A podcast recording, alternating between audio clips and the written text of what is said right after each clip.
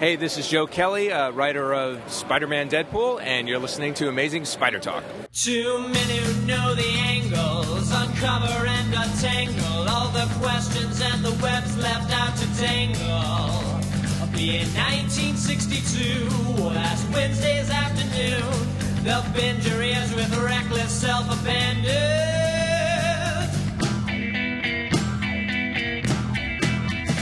The amazing spider talk. The amazing spider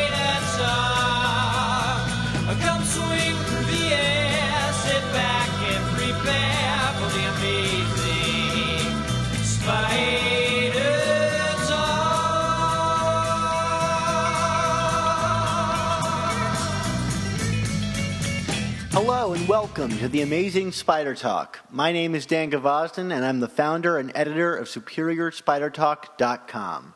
Thanks for joining me for a special episode of the show. This time it's another Spider Talk and their Amazing Friends episode. We hope you enjoy this podcast and that it provides an intelligent conversation between a fan and creator as we hope to look at the Spider Man comic universe in a bit of a bigger picture. Yes, for this episode, I'm joined by none other than Marc Guggenheim, who was a prominent writer as part of the initial Brand New Day Brain Trust that ensured that a new Spider Man book came out three times a month. I know Mark and I promised that this week's episode would be a discussion of Amazing Spider Man number 14, but I was called to travel out of town to Texas, and so we were unable to record. That said, this episode contains a fascinating peek behind the scenes of one of the most exciting and controversial periods of Amazing Spider Man. And whether or not you've read Brand New Day, you'll find something to love about this interview. Well, enough delaying. Travel with me to the amazing Burbank Studios in Los Angeles, home of the production offices for Arrow and Legends of Tomorrow, to talk to none other than writer Marc Guggenheim.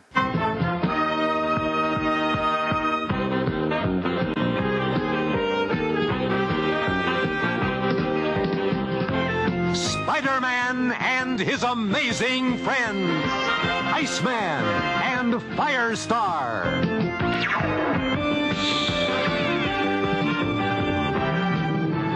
Hi, everybody. Dan Gvozden here for Amazing Spider Talk, and I've got a very special guest with me today on the show. Uh, today's guest has worked as a notable screenwriter, television producer, comic book writer, and novelist on some of your favorite properties, including Law and Order, CSI Miami, Arrow, Legends of Tomorrow, Green Lantern, Aquaman, The Flash, and Young X Men. He shares a name with a popular art museum in New York City, and for our purposes, he was part of the Spider Man Brain Trust that brought Brand New Day to life. Welcome to Amazing Spider Talk, Marc Guggenheim. Hey, thanks for having me. It's great to have you here. So, you know, before we get into discussing all the craziness of tackling Brand New Day and, and, and all the stuff you did on, on Amazing Spider Talk, you know, you've been attached to so many popular comic series, whether it be for television, film, or even comics. How did you first discover superheroes as a child? Gosh, uh, great question. I'm oh, I'm very very lucky uh, in, in, the fact that I get to work in my, you know, I, I, get to work in an area that I just have loved with, literally, loved literally since day one, and you know, when I say day one, I'm I'm being very specific in the sense that one of my earliest memories, like earliest childhood memories, is being on the floor of my room flipping through a Superman comic. And my mother came in to my room and was like shocked because she's like, I didn't know you could read, and because I couldn't at the time. And I'm like, I, I'm just looking at the at the pictures. I don't even remember how I got the comic. I don't know where it came from, but um, I, I've always loved superheroes and comic books, and um, it's it's something that has really um, you know followed me my entire life. That's awesome. So uh, you know we're here to talk about your work on Spider-Man. Can you tell me about your history with the character? How did you discover Spider-Man? I actually discovered Spider Man through the Electric Company, which was this children's television workshop show. It, was, it was basically a show that if you aged out of Sesame Street, this was the show you were supposed to watch. So it was educational, and they had a live action Spider Man on, and they would do like a little Spider Man segment every. Um, you know, uh, every episode, and and this this is sort of like you know when I was a kid, like before I was ten, um, I was pure DC. like only DC. So this was my only exposure to Marvel was was through the Electric Company and, and Spider Man. And when I was when I was really really young and I was I was just starting to watch Electric Company, Spider Man terrified me. I was I was scared of Spider Man. Like like Spider Man would wig me out as a kid. He was kind of a weird guy. He didn't talk. And He didn't wiggled around. talk. He spoke in these word balloons that they would sort of superimpose on the screen. And I remember this this one episode or one one clip where he he went up against this guy who like gave you measles and I just remember being completely freaked out about it and it's quite possible that I was I was actually too young to really watch Electric Company because when I sort of do the the math on it my my f- reaction was so severe that I would I would like to think that uh, it was because I was really really young. Do you remember the Spider-Man comic, which was like the first one you picked up? Yeah, actually, um, my exposure to the Spider-Man comics was through uh, the old. There's a publisher named Pocket Books, uh, and they published little trade paperbacks. I, I mean, little like paperback-sized uh, trade paperbacks um, of the original Lee Ditko Spider-Man, and I I ate them up. They did three of them, and I was like I just would pour through them voraciously reading them. I still have my copies, um, you know, the binding all cracked and everything. Um, and I was just uh, such a huge fan of, of those of those early issues, and that that was very formative for me. Do those remain your like favorite era of the character? That's a great question. Yeah, I think probably. Um, there's, I mean, there's a lot of eras that I, I really do love, um, but in terms of, you know, uh, a a seminal like really grabbed me by my throat. Uh, it's kind of hard to top those early Lee and Ditko. In part, I, I think it's because it's always very hard to top your first exposure to anything. Um, you know, every you know they say that every comic book is someone's first, and the comic that you know sort of grabbed you and said, you know, this character or this concept or these this team um, really speaks to you it's hard to top that in, in one's estimation, though though it does happen. So you got into working at Marvel through an internship, is that correct? Yeah, um, I uh, interned for Marvel uh, after my the summer after my sophomore year of college, uh, and I, I was really really lucky. I had heard about the internship program, and I knew that they did summer interns, and um, my university um, basically said, "Yeah, we'll recognize these credits if Marvel says yes." And Marvel said, "We will say yes if your university says yes." Uh, and I very quickly realized that I was in a total catch twenty two because Marvel was waiting on the university, and the university was waiting on Marvel, and I was like, "Oh my god, my dream of working for Marvel for the summer is going to completely go away due to red tape." Uh, until I just realized, "Oh, wait a minute." I could lie. I'll just tell Marvel that the university said it was okay, and I'll tell the university that Marvel said it was okay, and, And it a all career worked out born. exactly. And, and uh, yeah, except it was the career of me becoming an attorney. I think um, because that's that's what I did before I, I started writing professionally. Um, but I was I was really lucky. I, I interned at Marvel uh, that summer. It was it was so much fun. I mean, I, I interned for uh, Terry Kavanagh um, and Kelly Corvese, and they were doing John Byrne's Namor, Marvel Comics Presents, including uh, at the time the Barry Windsor Smith Weapon X run. Um, they were doing Excalibur, uh, and because it was over the summer, it was it was twice it was twice being published twice monthly. Um, they did you know really fun books. I that was that was like I think on Monday, Wednesdays, and Fridays, and then on Tuesdays and Thursdays, I interned for Steve Saffel uh, and Dana Morshed in the uh, promotions department. So I really got a chance to learn both the editorial side of the business and the promotion side of the business, and uh, inc- incredible fun. What a great time to be in those offices. Oh, it was so exciting. I mean, it was it really really was like I mean, this was just like this was the summer I think that uh, Todd McFarlane's Spider Man came out. Yeah. Um, this was you know obviously when when Byrne was doing Namor, Barry Windsor Smith doing Weapon X. Um, it was it was the summer I think that Extinction Agenda was coming out or about to come out. Um, I mean, really, you know, incredibly. I'm just showing my age now, really, but uh, in, incredibly uh, seminal uh, and exciting books. Um, and it was also just an exciting time for comics because this was this was right before the early '90s, where the spec the speculator boom was like at this point was sort of helping comics, not hurting comics. So, uh, you know, I mean, like X Men number one was coming out, uh, the adjectiveless X Men. Um, actually, I think. I think that summer it hadn't come out yet. Marvel was just planning it because I remember being in the offices and Marvel, you know, Spider Man, adjectiveless Spider Man had just come out, and um, I heard about this and I joked that oh, it should be adjectiveless X Men, and they're like, oh yeah, that's exactly what we're doing. We're doing adjectiveless X Men. I'm like, I was kidding.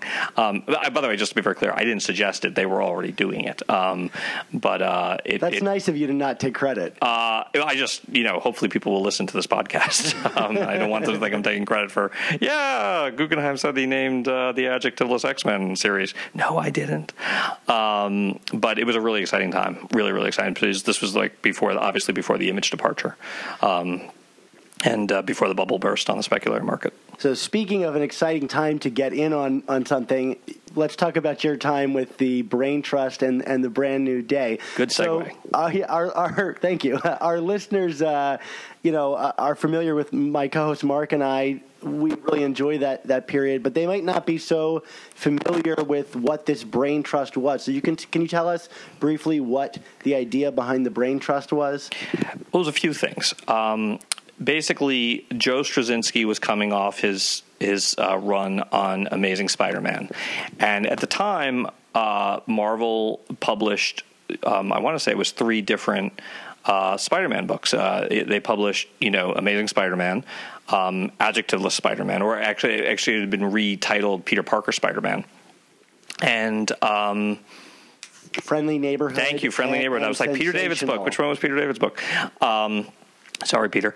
Um, and uh, they had had come to a, a few very important decisions. One was that they were going to cancel the remaining the other two non-amazing books.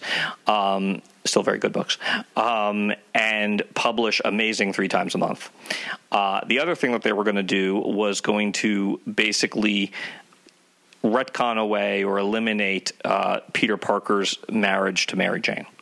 Um, so, but there was both a, I guess, a commercial decision and a creative decision, and the idea was we were going to have, um, you know, there was going to be this this crossover among the various different Spider titles that was going to be called One More Day that would take care of the creative retcon, and that would tee up Brand New Day, which would be a new run with a group of writers and a group of artists because it would be basically one book being published three times a month. Um, and the thinking was like, let's assemble. You know, Marvel's like, let's assemble basically a writing staff like you would on a TV show. Um, and uh, Steve Wacker was the editor uh, with Tom Brevoort supervising, and um, it was it was going to be, or, and I think it, it turned out to be like a real sort of uh, back to the basics kind of approach for Spider-Man. Um, it, it wasn't just uh, Peter not being married to Mary Jane. It was it was bringing back the friendship with Harry Osborn, um, making you know uh, J. Jonah Jameson and the Daily Bugle and Peter's job at the at the Bugle uh, a more prominent part of the book. Um, you know, really trying to you know get back to the core of of those early Lee Ditko, uh, Romita Spider-Man issues. So, how did you find yourself on this team of of uh, writers? Um, I had been writing for Marvel. I want to say um, it's like two to three years uh, at that point, and um, I had done uh, I had done a Punisher story that at the time had not, had not been published. Actually, saw publication last year finally, um, and then from the Punisher story, I worked on Wolverine.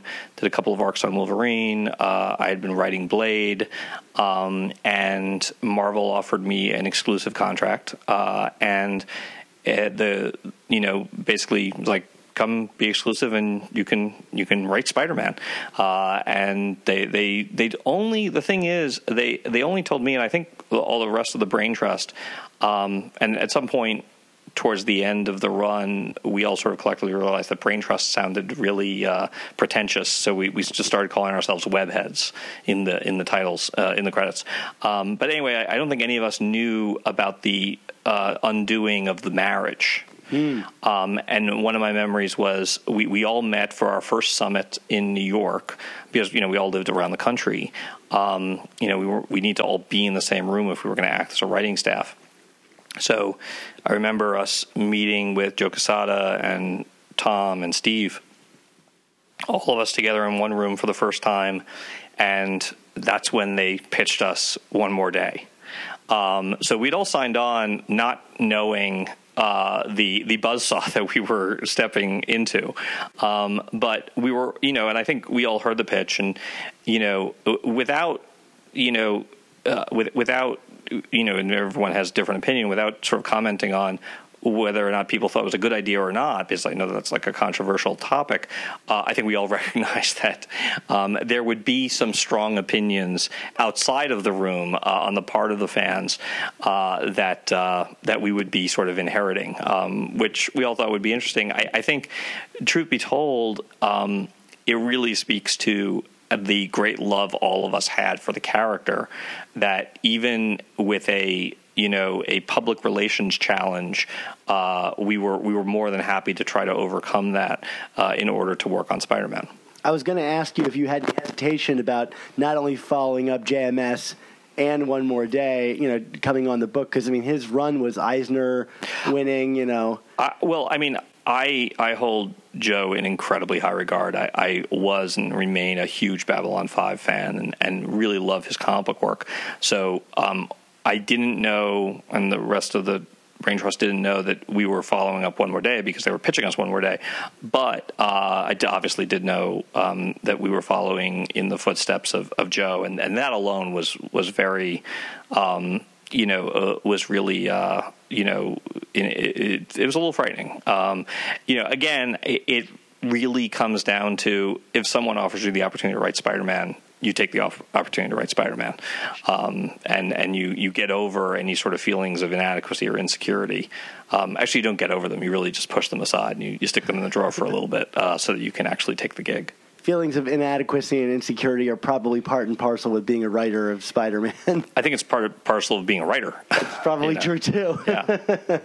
um, well, so speaking about like the whole one more day thing, can you can you speak to I guess uh, not how you dealt with it, but like what that meant to you and your team, uh, you know, moving forward. Because the fan backlash was pretty, you know, I, I can't think of a larger back, back larger backlash in comics, you know, uh, at least modern day uh, comics than, than that change, and it, and it just it loomed over your stories. But what was there a mindset for you guys m- moving past it? I, yeah, I think I think we all collectively felt, um, and we, we, may even have discussed the fact that okay, well, well, this is this is happening, um, and we're we're just going to write as in as much of a vacuum as we can. We're we're not going to, you know, write to. Um, you know, to to apologize for one more day. We're not going to write to justify one more day. We're, we're really just going to take uh, as, as, much ownership um, and creative uh, authority as possible, and, and, write the best version of Spider-Man we possibly can. I, I think, you know, I, I, again, I think the thing that we all had in common was you know whether you agree with the marriage or not agree with the marriage or anything, it, it, the the opportunity to sort of reboot Spider-Man with a marriage or without a marriage, to, the opportunity to sort of come in and really sort of you know take a very back to the basics, very John Byrne-esque, quite frankly, approach to this character um, was very appealing uh, to us. Um, that's that's a, it's a big challenge, but it also um, it was it was exciting. It was an exciting challenge for all of us. It was like we'd get in the room and we we would sort of you know talk about um, you know uh, talk opportunities. Um, you know, the only time like sort of thinking about the internet reaction, um, uh, you know, and, and the you know the potential backlash.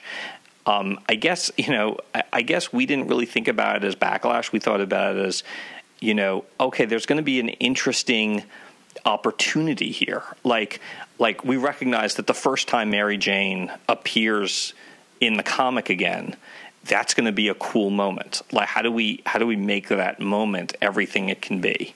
Um, you know, uh, you know, Dan had had the, I believe it was Dan's idea. Dan had had the idea to have this character named Jackpot, who's a redhead, and you're wondering, is she Mary Jane or not? Like, just having fun with the new oppor- the new status quo create a lot of in, inherent mystery to it.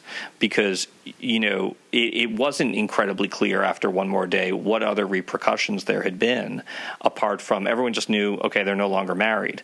But you don't know you know how Mary Jane is going to come back on the scene. You don't know what she's been doing while she was, you know, not in the book. Um, you know, Peter's whole social life, you know, is different. He's no longer living with a supermodel, um, and that, that's sort of the other thing that I, I don't think uh, people really.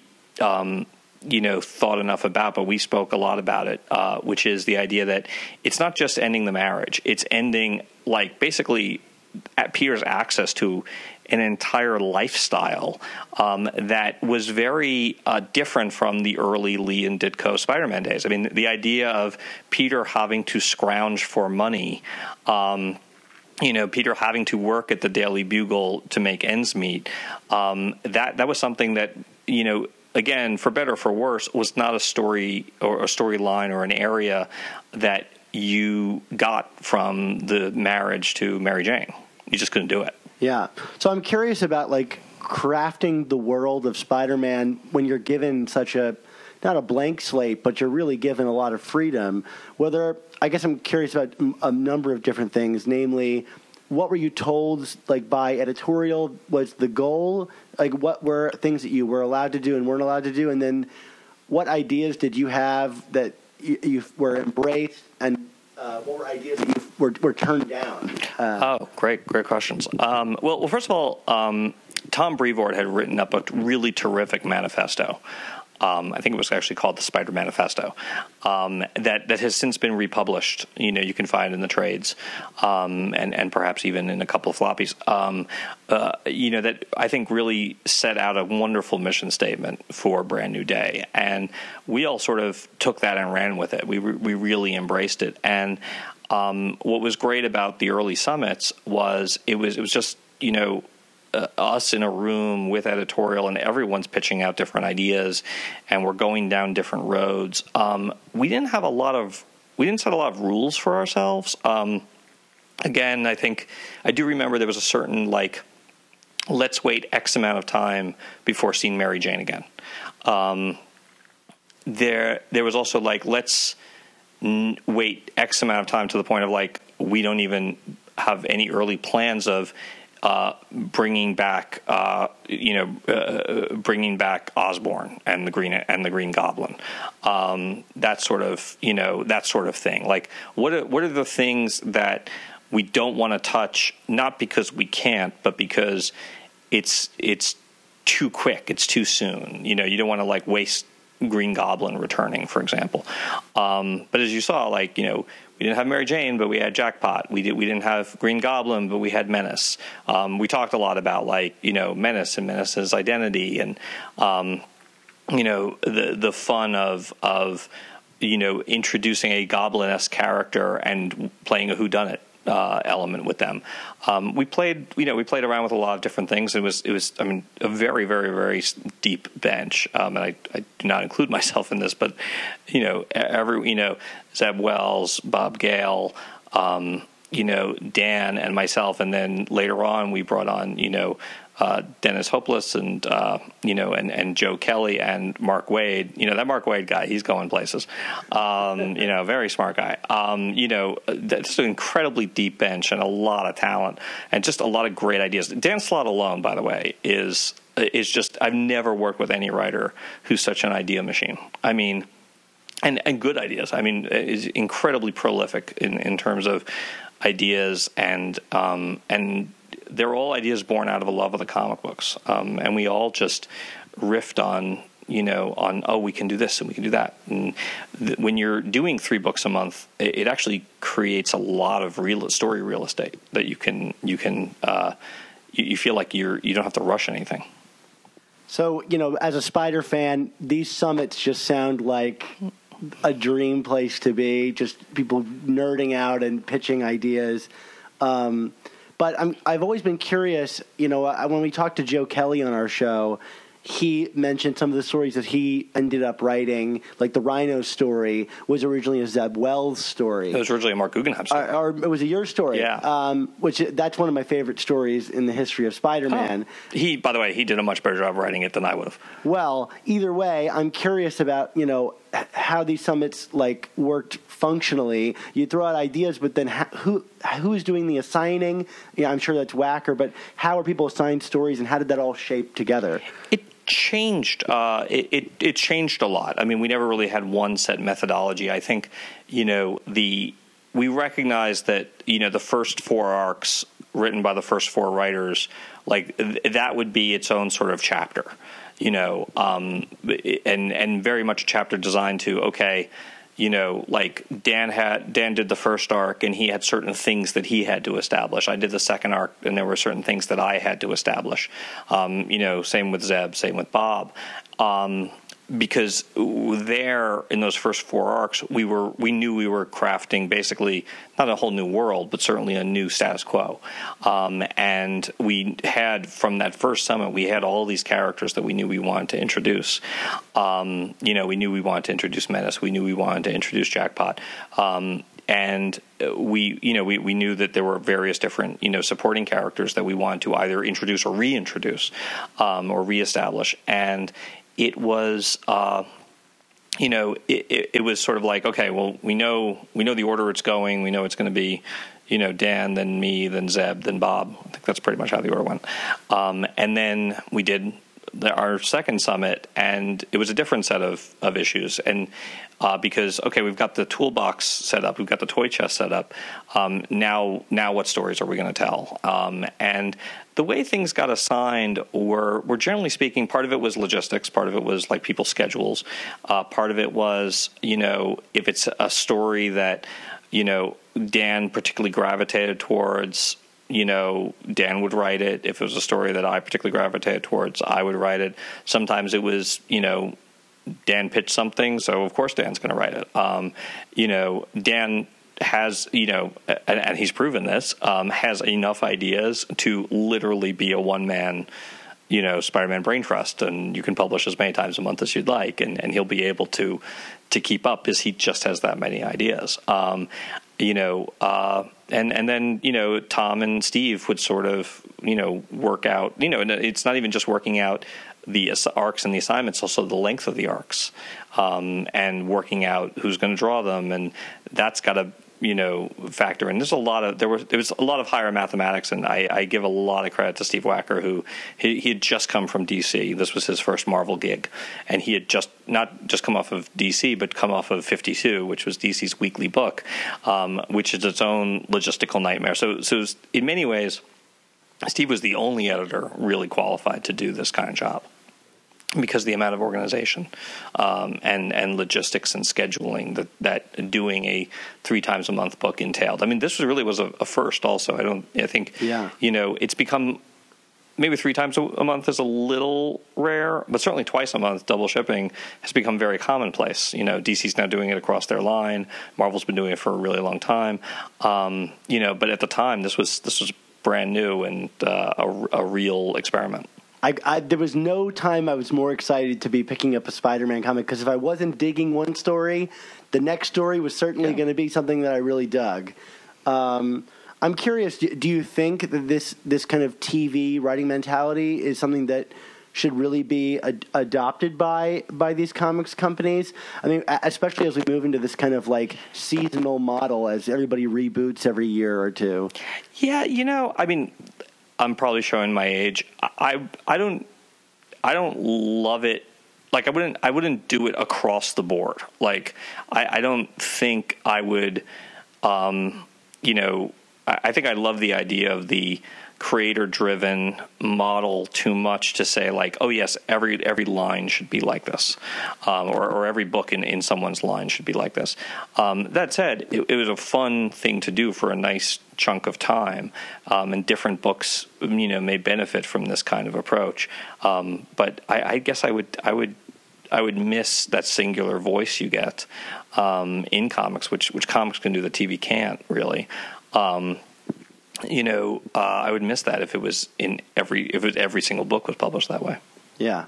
Um, so you know, in your first story, which is the first story of Brand New Day, issue 546, you did a backup where you introduced both Menace and Jackpot. Menace was just like a shadow, you know, escaping into the background, but you know, these are two big characters that both had huge mysteries surrounding them during. I'm I'm going to call it the first season of Brand New Day that ended with the Tracer killings that you you Mm-hmm. wrote. Um, I, I'm curious about. Uh, let's talk tackle jackpot first. You mentioned that it was a Dan Slott idea to kind of trick the, uh, I guess, the readers or fool the readers a little bit. Um, and I personally, as a reader, and I'm sure there were a lot of other readers, I always thought that it was something with Mephisto when she whispered to Mephisto, some pact made that she got superpowers. Was that ever an idea that was played with, or was Jackpot always set up to be this kind of, uh, I guess, uh, Mary Jane in appearance only uh, superhero? Uh, it was always Mary Jane in appearance only. I don't think we ever seriously considered giving Mary Jane powers. Um, in, large part, I think because we felt it would it would change her character too much. Um, you know, and you know, losing the marriage that that's enough. Well, you know, it, it, you don't need to give her superpowers on top of it. Yeah. Uh, t- to continue on to that question, you know, uh, there's this whole whisper with Mephisto thing. When you guys came onto the book, was there ever, did they ever tell you what that was, or was that held back literally until one moment in time? I'm I'm going to give an an incredibly unsatisfying answer, but it it, it it it is true, which is they did tell us. I did know what it was. I have completely forgotten what it was. Well, it ended up being just like a kind of nothing. Uh, Yeah. Like it was just her saying, "Don't ever come bother Peter." right? again." Yeah.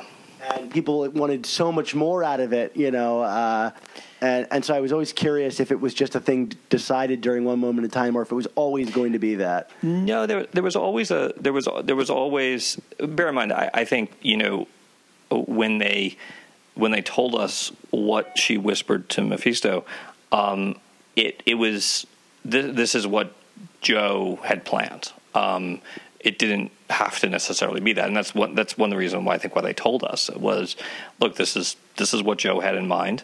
Um, but now the book is collectively yours. Um, you know, all, all ideas are on the table.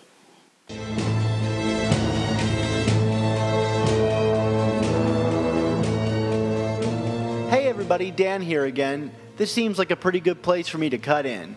I just wanted to take a second to tell everybody listening about our Patreon service, also known as the Friendly Neighborhood Spider Talk Members Club, where each week we give away a ton of free digital comics, do bi weekly prize raffles for some excellent prizes, and send you a ton of awesome rewards in the mail, like t shirts, bumper stickers, members only episodes, and even the opportunity to choose a topic for Mark and I to discuss on the show. You know, putting together an episode of the Amazing Spider Talk takes a lot of hard work, at least eight hours a week. And while Mark and I are always excited to do it, we need your support to keep it going. Putting together an episode like the one you're listening to now requires even more work hours of research, connecting, driving, and planning to put it together. Mark and I might sound like we're industry insiders, but really, we're just two nerds like you who love Spider Man comics. So why not check out our Patreon page and sign up to be a part of our exclusive club? It's only through your support that we can continue to do the show. Just head on over to superiorspidertalk.com and click on the support button and give it a look. Thanks again to everyone for their incredible support. Now back to my interview with Marc Guggenheim.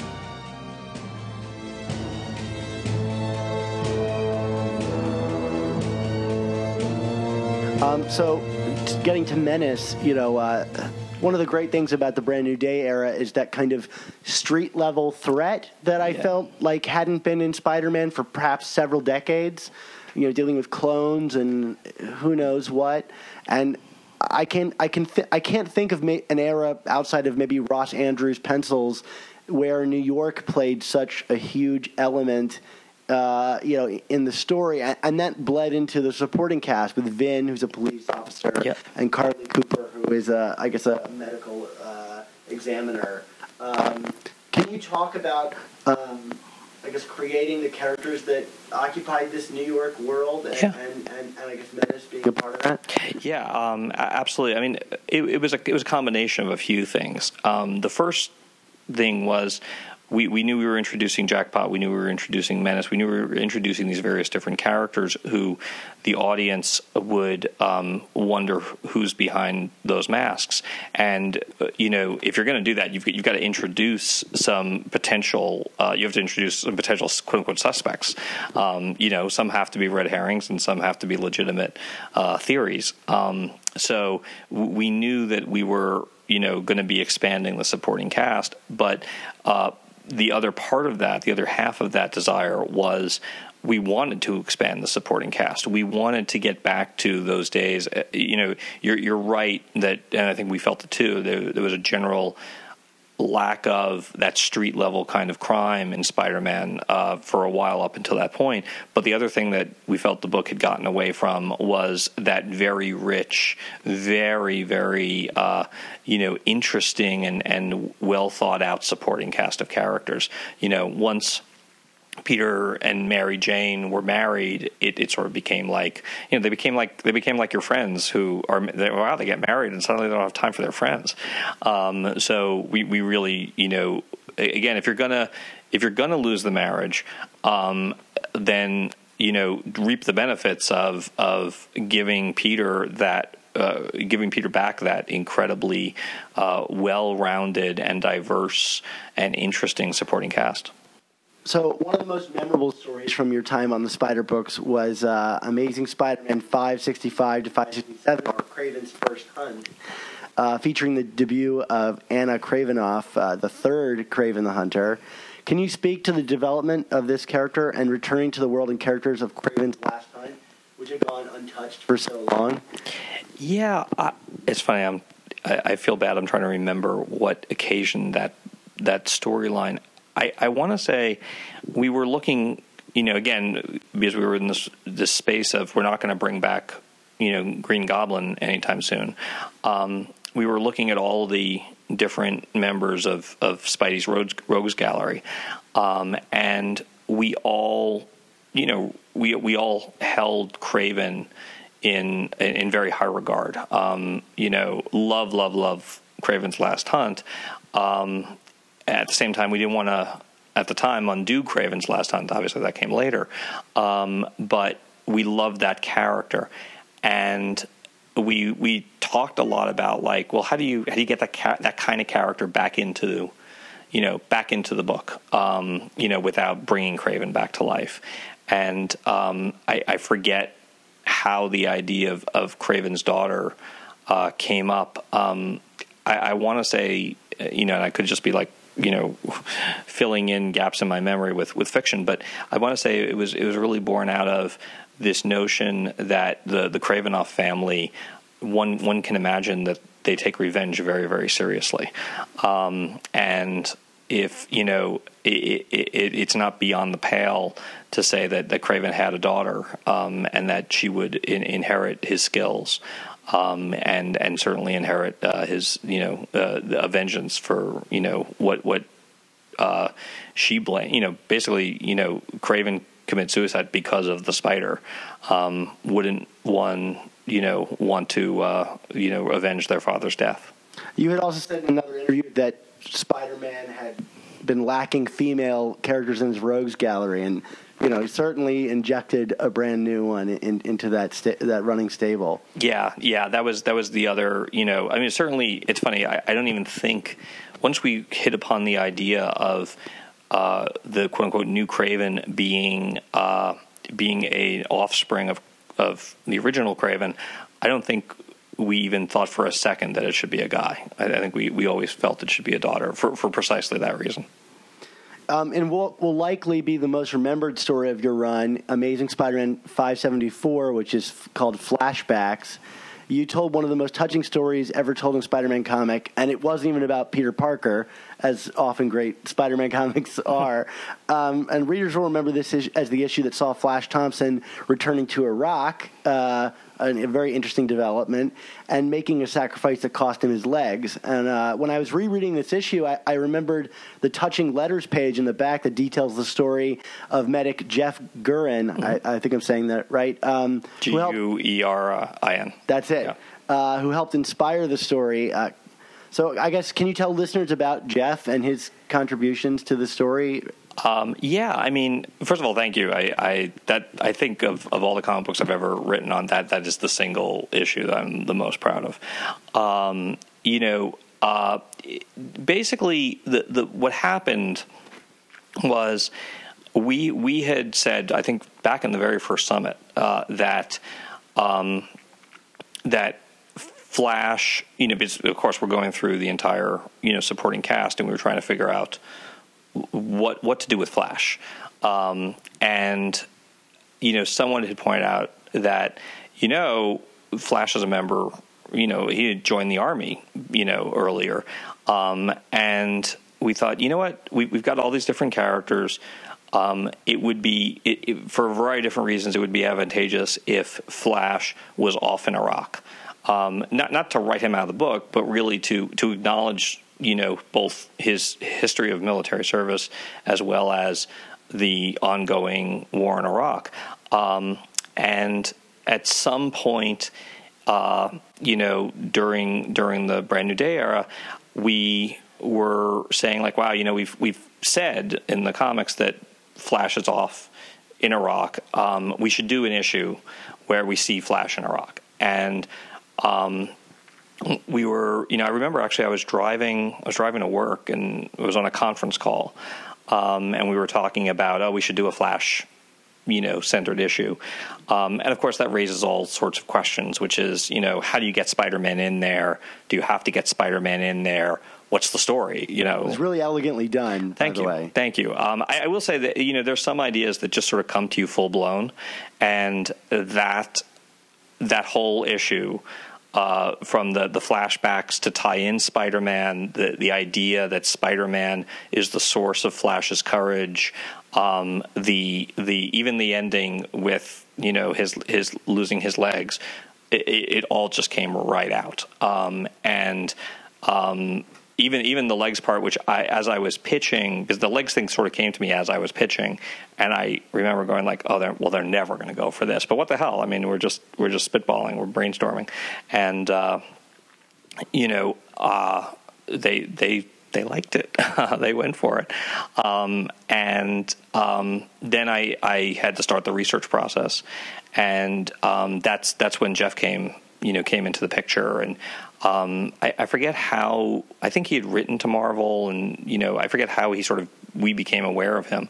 But Jeff was incredibly kind and vetted the script and provided key details. There's one thing that I really, really wanted out of the issue was I, I wanted it to feel real. Um, I, I wanted it to be as grounded in the actual experiences of soldiers fighting in Iraq as possible, um, and and having you know someone of, of Jeff's expertise um, and experience, quite frankly, um, you know, involved was was absolutely critical, uh, uh, you know, for me. Um, and um, there there was also a, a, book that was that loomed very large. I, it was a book called Clearing Houses, um, which was basically about it, it, was about a soldier's experience in Iraq, um, mainly focusing on the Battle of Fallujah, but but it's a terrific book, and it takes you through the entire, you know, the soldier's entire experience in war. And it, it you know, um, Jeff and, and that book were, you know,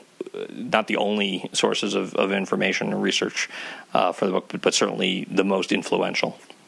It, it's funny, I, you know, I'm very proud of the book, um, and and uh, but for for all of its, you know, uh, for for all of its emotional resonance and realism, uh, I think one of the elements I'm most proud of is that I got a uh, you know a premature ejaculation joke in the book. um, um, but uh, in canon As in, I, I, I know. Again, it's like I can't believe there's I, there's so many things actually in that issue that I, I look back on and I'm amazed that they let me get away with. Um, you know, uh, you know. I actually the funny thing is I remember I really wanted an epic. I wanted to use an epigram. Um, you know, Billy. The last I'm a big Billy Joel fan. The very, very last song he's written and recorded uh, was a song called "Christmas in Fallujah," which um, it has a, a, a, lyric, you know. There's no justice in the desert because there is no God in hell, and I wanted that to be the, the epigram. Um, and then for some legal reason, uh, like uh, legal came back and said you can't you know you can't use a song lyric as an epigram um, and it was steve's idea like well what if we know what if um, Peter had sent Flash a Christmas gift, uh, and it was an iPod with this this song on it. Um, like, ooh, that's a very clever way of getting the song in, um, you know. And uh, and the other thing I remember about the issue is that uh, it was it was Dan Slott who uh, suggested the title Flashbacks. Oh, great! Um, and he's like, this has to be the title. Like, it's obvious. this has to be the title, and he was right. Yeah, it, it's actually it's funny you say that about the the premature ejaculation joke. Is the whole brand new day era?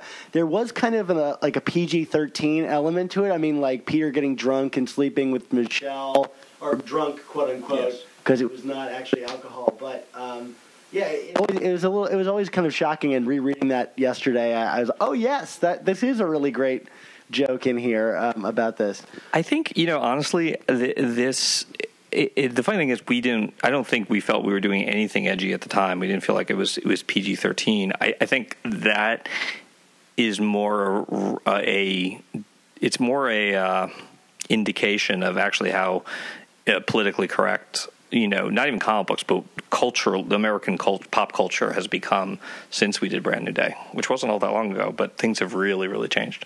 Yeah. So you followed this up with a really great se- sequence in your uh, Spider-Man Extra, where you had Peter and Flash like meeting at the airport, and, and uh, it's kind of a funny but kind of bittersweet moment, but it kind of showcases the resilience of Flash, and I always loved that that moment. Thank you, thank you. I mean, that was obviously you know, once we, once we did the issue, it became equally obvious to us that at some point we've got to return Flash from the war, and, and more importantly, we've got to see Peter, uh, you know, Peter's reaction um, and Peter's discovery of what's happened to his friend. Um, and you know, those those Amazing Spider-Man extras, they were I found them to be really useful um, to be able to tell you know smaller more intimate stories sometimes stories that you know we just didn't have even with three times a month uh, you know we didn't have time for um, you know like like the trial of spider-man you know that that uh, is part of character assassination. Um, uh, just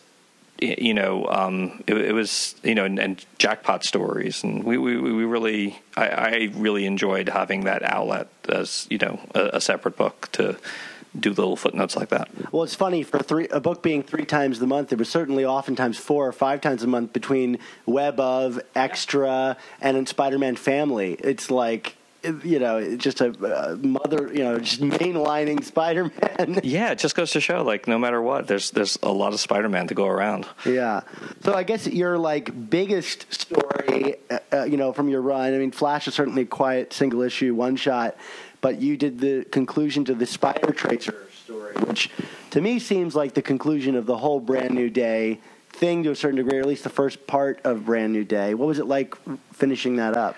Um, well, I'll tell you, you know, I think I think every time we you know would have a summit we would sort of speak in terms of like okay this chapter of brand new day and we sort of tried to organize it where each chapter would lead into or climax with a really big arc um, and uh, I think just the wheel came around and, and I ended up with the Spider Tracer arc. And and and truth be told, um, I'm I'm not that. It's not that I'm not fond of it. I felt I dropped the ball with it. Hmm. I, I, didn't. I felt like it started off strong, and um, you know, this is relatively early on in my comic career, and I I wish I had. I feel like I I didn't stick the landing as well as I could have. I, I you know, I think early on in my comic book career, um, I didn't do a very good job of leaving enough enough issues, enough pages, really, um, for the climaxes. Um, so they always in the writing they always felt rushed to me, like I was like I was trying to cram in too much and things weren't allowed to breathe as much as, as I would have liked. Um, that said, I, I got a chance to work with John Romita Jr., um, which you know obviously crosses off a huge uh, comic writing bucket list item for me.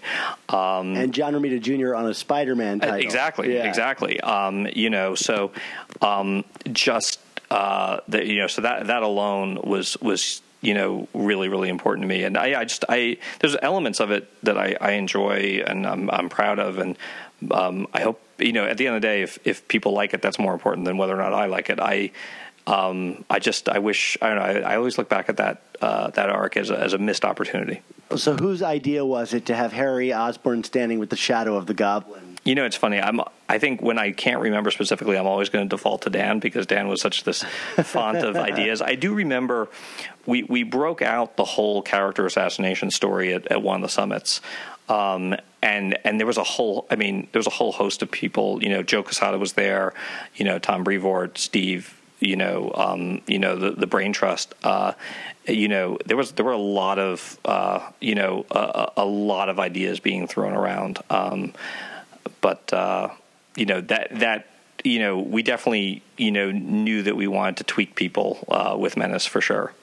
I specifically like Vin's story in, in that in particular series, and I- think you you wrote a number of issues with Vin as a as a main character, if not like the main character of, of the comic. And he's kind of a unique character in Spider-Man history because he's almost inher- like in, inherently unlikable.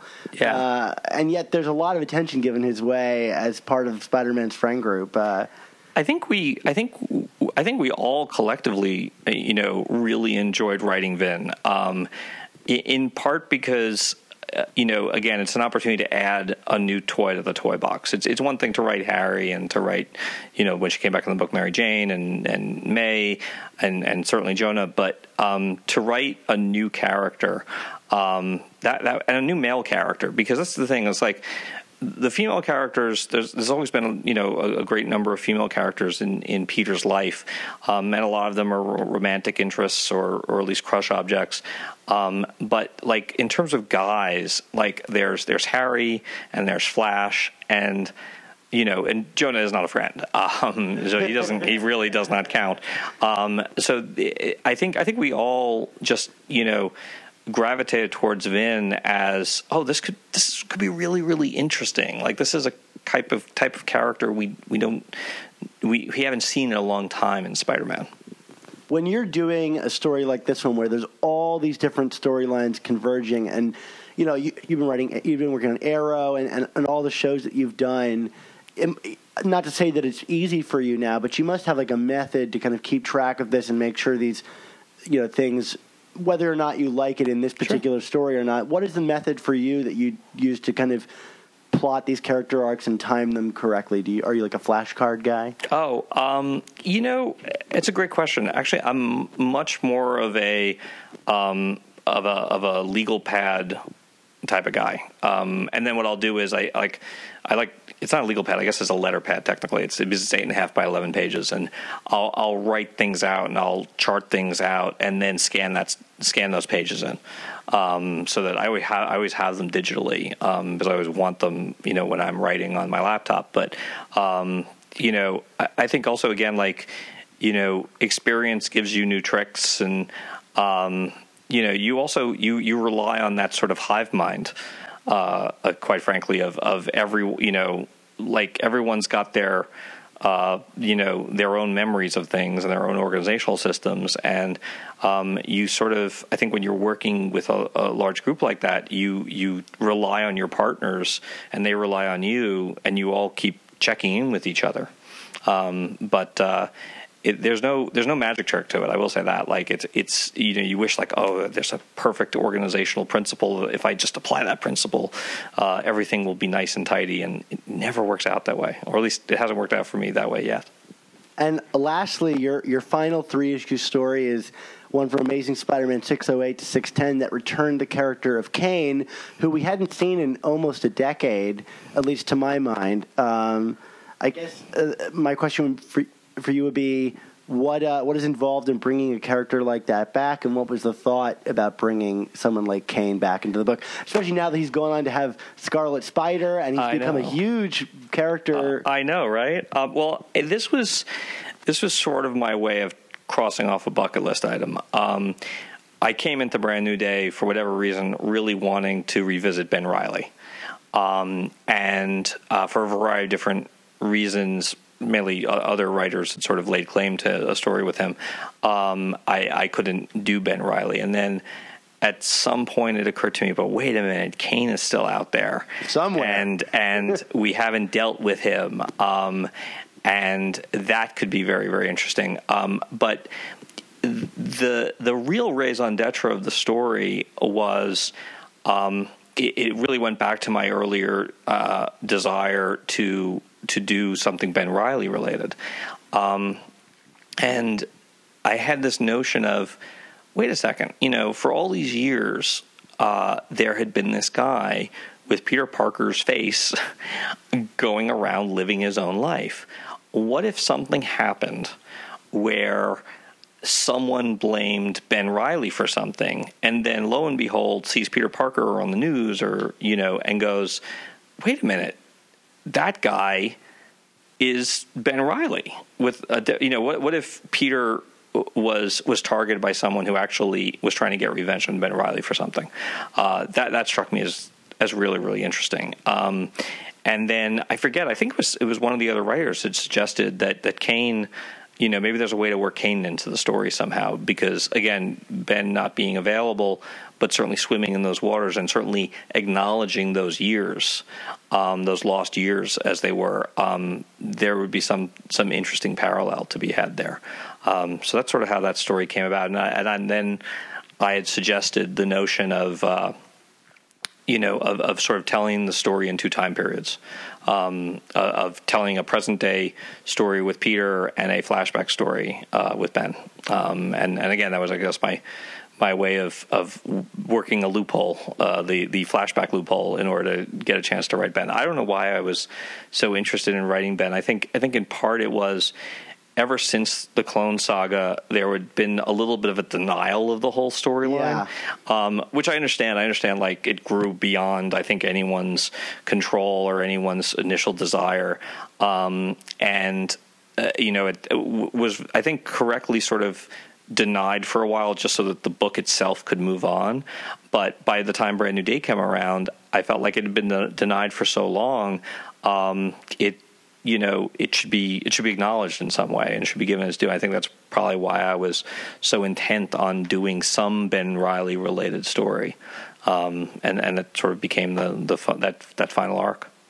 Well, I, I want to finish with a question that I ask everybody that comes on the show, and um, I guess what does it mean to you personally that you were part of a team, or even just that you were a writer that brought the character of Spider-Man to life? That you're part of this.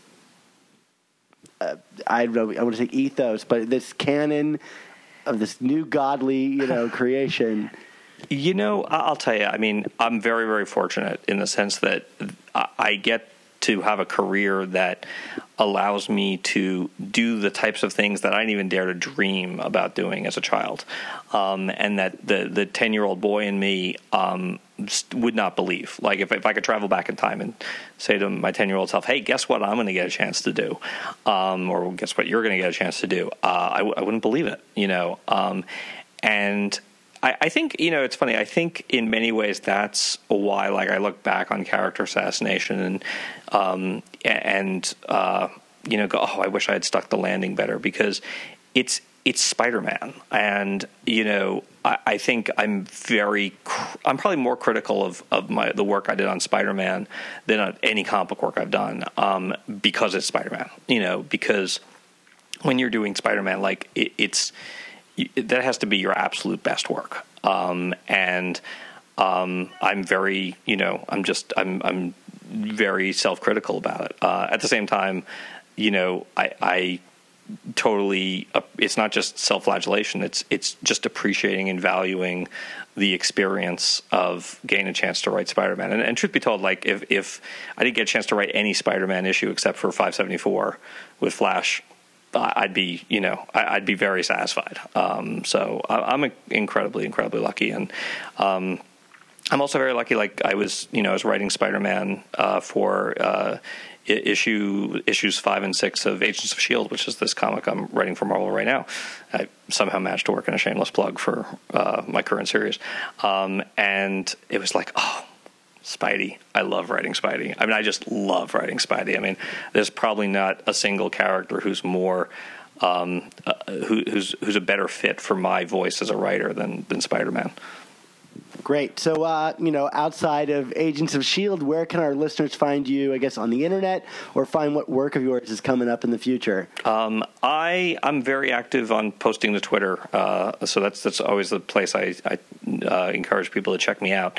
Um, so that's at M Guggenheim, uh, M G U G G E N H E I M.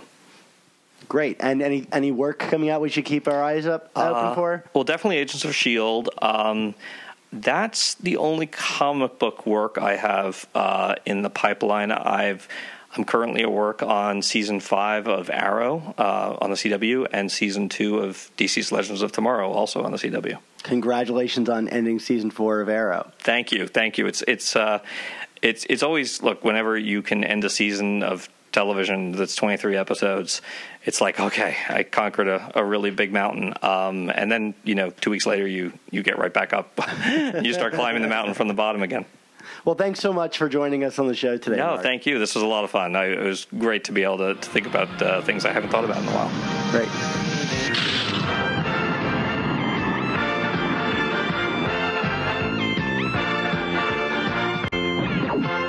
Spider Man and his amazing friends. I wanted to thank Marc Guggenheim again for being so generous with his time and honest about his work on The Amazing Spider Man. I know he really helped me fill out my understanding of how the Spider Man brain trust worked. Most of all, he was just the nicest guy. So if you enjoyed the episode, please be sure to thank him on Twitter or in person for coming on the show. So as for all of our other amazing episodes and interviews, you can find all of our new Amazing Spider Talk and old Superior Spider Talk podcasts at superiorspidertalk.com or find us on iTunes and Stitcher and Google Play by searching Amazing Spider Talk. And if you do, please be sure to leave us a comment or review. Also, please be sure to check out The Ultimate Spin, our brother podcast that covers the stories of Miles Morales and Spider Gwen. Brian was awesome enough to appear on our previous episode, so if you liked hearing his sultry voice, you'll get a lot more of that over there. Also, don't forget to check out our friendly neighborhood Spider Talk Members Club so you can access our full library of members only episodes and get some amazing rewards. Mark will be back next week to join me in a discussion of Amazing Spider Man number 14 by Dan Slott, Christos Gage, and Giuseppe Camuncoli. I know I like the book a good deal more than I like issue number 13, so I'm anticipating a fun discussion with Mark. Of course, you can find me on Twitter at, at SupSpiderTalk and read all of my writing at SuperiorSpiderTalk.com. So until next week, this is me reminding you that with great podcasts must also come amazing spider talk. Don't, don't miss the next